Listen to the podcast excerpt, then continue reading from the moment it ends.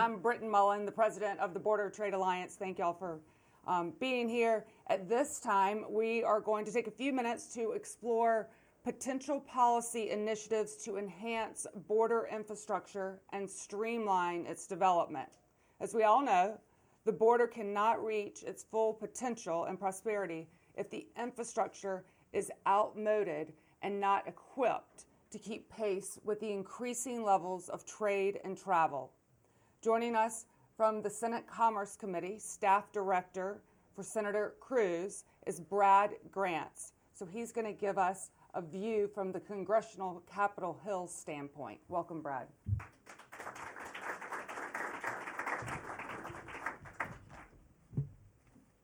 Here you are. Oh. You want to sit or you want to Uh, stand? I, I could stand. Okay. That's fine. Um, I end up sitting most of the day, so it's it's better to, I think, spend some time standing and burn off a few calories. Uh, thanks for having me here. Um, before I came, I, I had a chance to talk to Senator Cruz, who extended his disappointment that he wasn't able to to address you in person.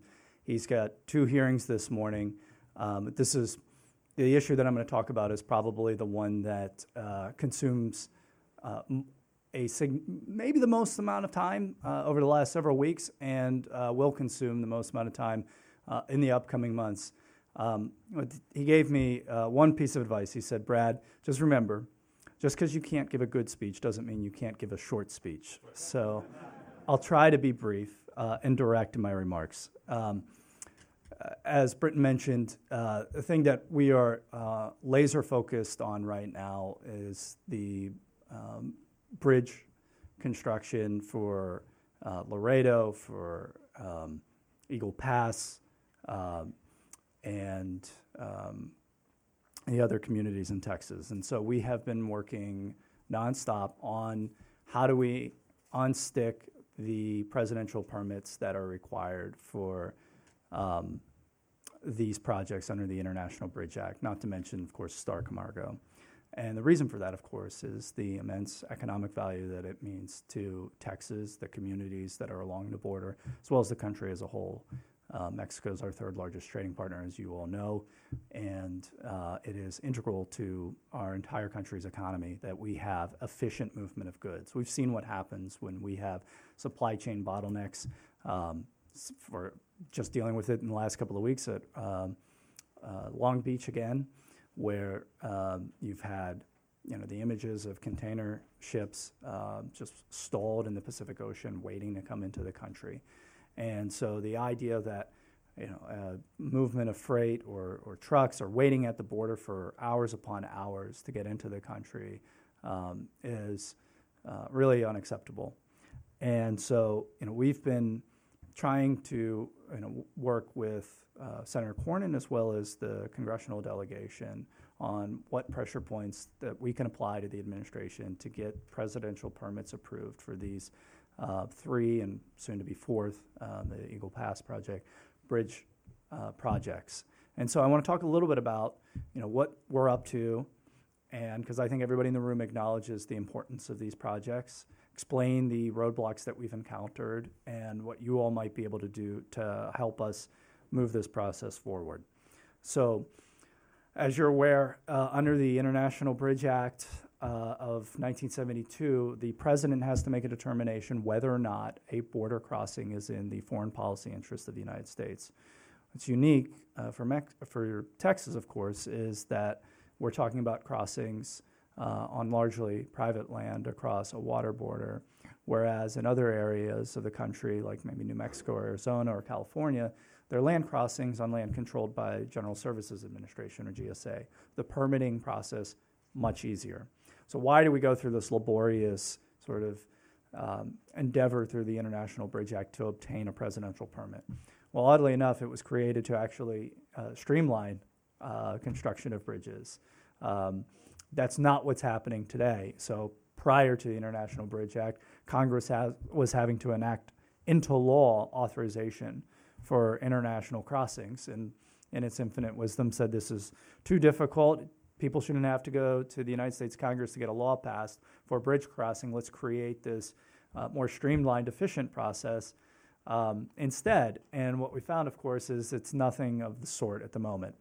And what we're having to deal with um, in these particular instances uh, is a change in policy from the last administration that requires applicants to complete an environmental assessment prior to the president making a determination of whether or not it's in the foreign policy interest of the United States. And so we've had a plethora of conversations with the White House, the National Security Council, with the State Department about what can we do to change the pol- uh, change and revert back to the old policy that said the president could issue a permit contingent on a successful completion of the environmental assessment. In our view, and I think in the view of most reasonable individuals, these are two distinct questions. It's either true that the crossing is in the foreign policy interest, um, notwithstanding any environmental impacts, or it is false. It is not in the foreign policy interest of the U.S.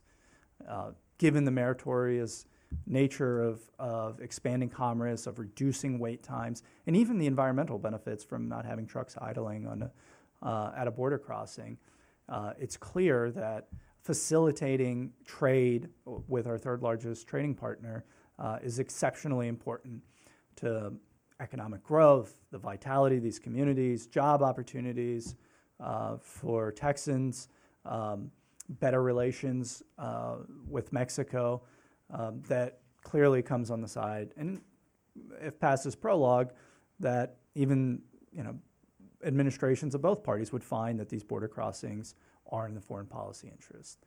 So, what we had in the Trump administration was an executive order that kind of put meat on the bones of the International Bridge Act, spelled out a process for how the State Department would issue its recommendation under the law um, to the president to say, hey, you've got a lot on your plate our recommendation is you approve or, or, not issue this permit. And we've now had a change in policy that requires us to kind of reevaluate and assess what can we do different. Uh, so uh, I think the way that Senator Cruz is viewing this, uh, and my view as well, is that um, the way that Texas is being treated on these particular projects is discriminatory in nature because it is in the case of California or New Mexico or Arizona, where you don't have privately held land or crossing uh, a river, that these decisions are made expeditiously. And there is no need for a laborious, lengthy environmental assessment. But that's the tact that's being taken with Texas. Uh, and it's unfair. And, you know, we just went through uh, a very high profile fight uh, in this country around permitting um, that you all might have might recall under the debt ceiling fight. So this had been going on for several years. There was a natural gas pipeline that um, a number of senators, including Joe Manchin from West Virginia, wanted to see completed, and it was being held up because it had to cross a hiking path in the George Washington Forest in the state of Virginia and it was being the rest of the pipeline was being constructed. It was about 90 some odd percent done. So you had a pipeline in pennsylvania and west virginia and you had a pipeline in the south and you just had this small patch of land through a national forest uh, that where the pipeline didn't go.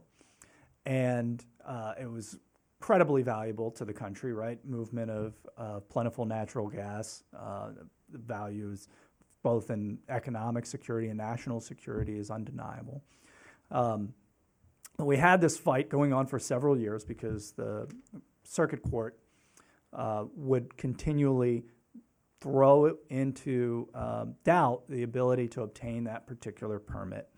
And so everyone's very well aware, I think, in the country right now of sort of the uh, absurdity that we see under uh, National Environmental Policy Act or NEPA.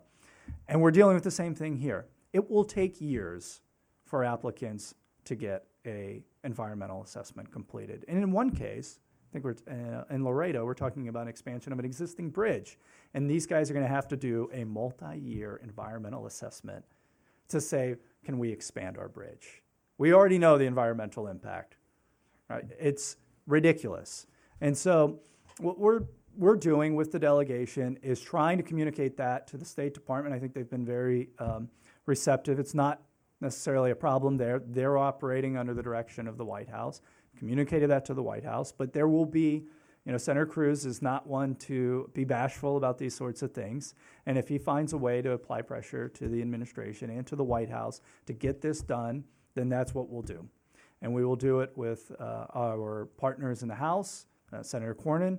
We will do it whether through hearings, we will do it through legislation. If that's a better mechanism to get these projects approved, uh, we will explore all these options. And in fact, we just had a conversation yesterday about uh, a bipartisan, bicameral letter to uh, the State Department on this very topic that we hope to be able to, you know, publicize maybe next week, uh, detailing what we need the State Department to do to help move the White House in the right direction to approve these cross-border permits. And if that's unsuccessful, then, you know, we do have a path with the Starr Camargo Bridge where, you know, for years Congress has had to um, enact statutes related to it. Maybe that's the right approach. And so, my ask to you today is uh, to join us in this fight, because I know many in, you, in this room realize the value of uh, expanded commerce and faster trade uh, with Mexico. And you can do that in a number of ways to help us uh, to be successful. One is send letters of support to Senator Cruz, Senator Cornyn, and uh, members of the delegation about this very issue and detail for us the problems that you're encountering in supply chains or your communities losing out on to be able to make this tangible. And that is exceptionally helpful because we need to create a letter writing campaign to elevate this, the attention, uh, and give it attention from the White House. So that means, you know, letters from communities, from businesses. Like, I need to know the very specific businesses that are being harmed right now because we are not moving forward on these bridge projects. Um, and that's something that you know you can that we can use, Senator Cruz can use in, in his discussions with the White House uh, and the admin to explain just how um, important these things are. So um, appreciate you having us here. I, again, I send uh, Senator Cruz's regrets that he wasn't able to join, but uh, I can guarantee you you will be hearing a lot more over the next two years uh, at, from the ranking member of the Commerce Committee on this very issue. He will do everything in his power to see that these permits are issued. Thank you. And if you have any questions or anything, uh, uh, I, I know you got a tight timeline. I'm happy to step outside and, and answer them. You can also email Britton. Right, Thank you.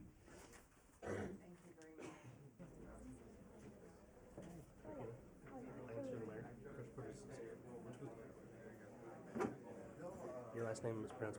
Barque.